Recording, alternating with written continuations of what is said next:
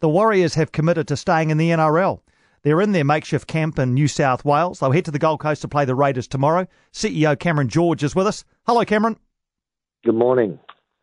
How did you come to the decision to uh, to stay committed to playing out the uh, the NRL season in whatever shape or form that takes?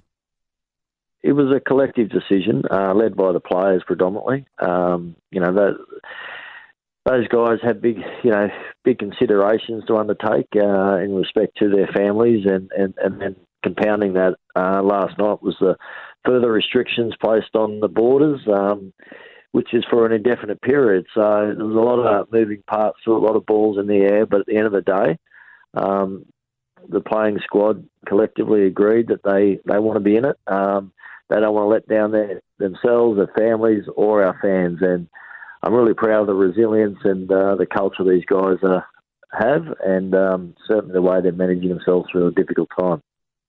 Was um, would it be fair to say that the players were united in their views? This wasn't a uh, a split decision or anything like that. United. Um, certainly had to be, and certainly was. Um, but it's only been done, you know, with the support of their families. So we can't underestimate um, the wives and partners and families um, showing their support for the, the difficult situation. Um, so it was uh, it was a collective position uh, in, in agreement with you know myself, the club, and, and, and, the coaching staff as well. So we're certainly all on the same page, which is fantastic for rugby league um, and our fans in particular. Can the families visit the players? No. Uh, so as of um, as of nine o'clock tonight, unless you're an Australian resident or um, citizen, you can't get into Australia. Um, and the families haven't had the opportunity to get over there. We only were working through that yesterday afternoon with the NRL. They, they finally gave us approval for certain measures that they would undertake to get families there, and then all of a sudden um, we had these restrictions put on. So as it stands now, um, you know, unless the families are in Australia right now, um, it's an indefinite period away. What about um, what about uh, wives who are Australian?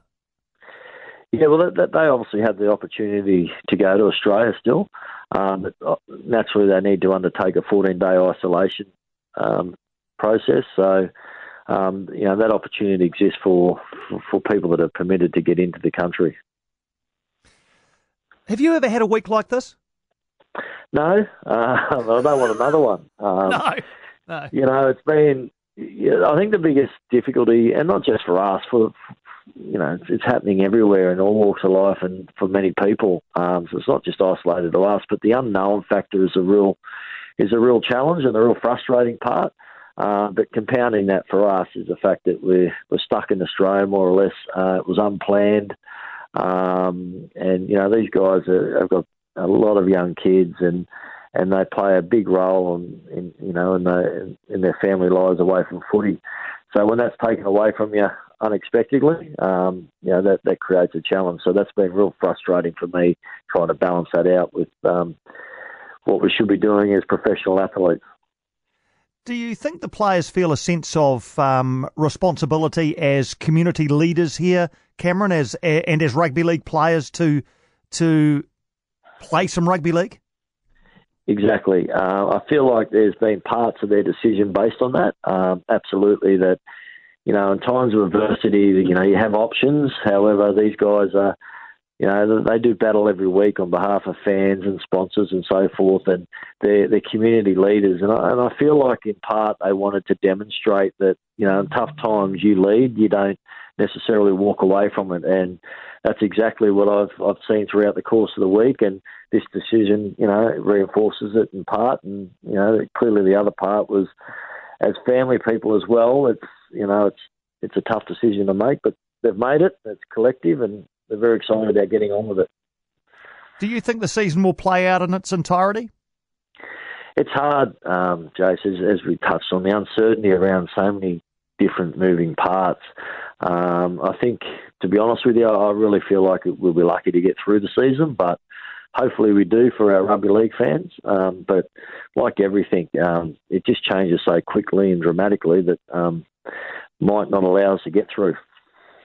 And just a, a, final one on I know Peter Hiku and Patrick Herbert came home, didn't they? Are they going to stay in New Zealand? that's a discussion you know we'll undertake in the next couple of days. So Pet's uh, partner is um, you know expecting a child, so as we know that we, we can't really control that as well. So um, that's a day by day proposition. Paddy, on the other hand, um, you know once we get through this weekend. Uh, we'll make some decisions around that because the sooner we get him into a 14 day cycle, the better it is. Um, also, so he's going to have to make that decision soon. Hey, thanks for chatting to us, uh, Cameron, and, and for being so accessible to us at Radio Sport and other parts of the media as well. And uh, look, all the best to the all the best to the players, and and uh, you know I, I, feel like they, they should be congratulated on um, on the stand they're taking as part of the rugby league community, and, and as as you've said, as being as being uh, leaders and standing up rather than walking away. So uh, our congratulations to you on on the decision that you've made today. Thank you, and appreciate the support everyone's shown the club.